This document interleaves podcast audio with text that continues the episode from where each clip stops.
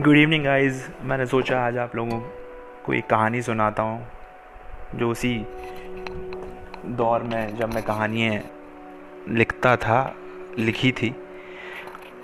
और ये कहानी मेरी ही बनाई हुई, मेरी ही कल्पना के आधार पर है।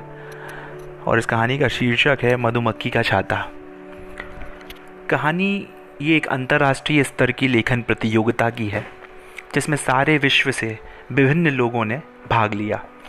और इस बार प्रतियोगिता की जो थीम थी, उसमें ये था कि कोई ऐसा लेख होना चाहिए जहाँ उसके माध्यम से डर की भावना को परिभाषित किया जा सके। प्रतियोगिता में आए हुए एक लेख को सर्वप्रथम पुरस्कार प्राप्त हुआ, जो कि एक गाँव के विद्यार्थी द्वारा लिखा गया था और उसका शीर्षक था, मधुमक्खी का छाता। और उसमें ये लिखा था कि डर एक मानसिक भाव है।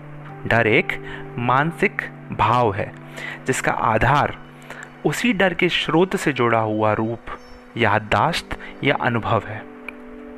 आगे उसने लिखा कि जिस तरह मधुमक्खी जो आसपास देख, उसके रूप से जुड़ी हुई याददाश्त और बुरा अनुभव हमें एक उसके काटने का और उसके पश्चात पीड़ा का अनुभव करा। उससे दूर रहने या उसे ही मार देने को मजबूर करता है, ताकि हम खुद का बचाव कर सकें।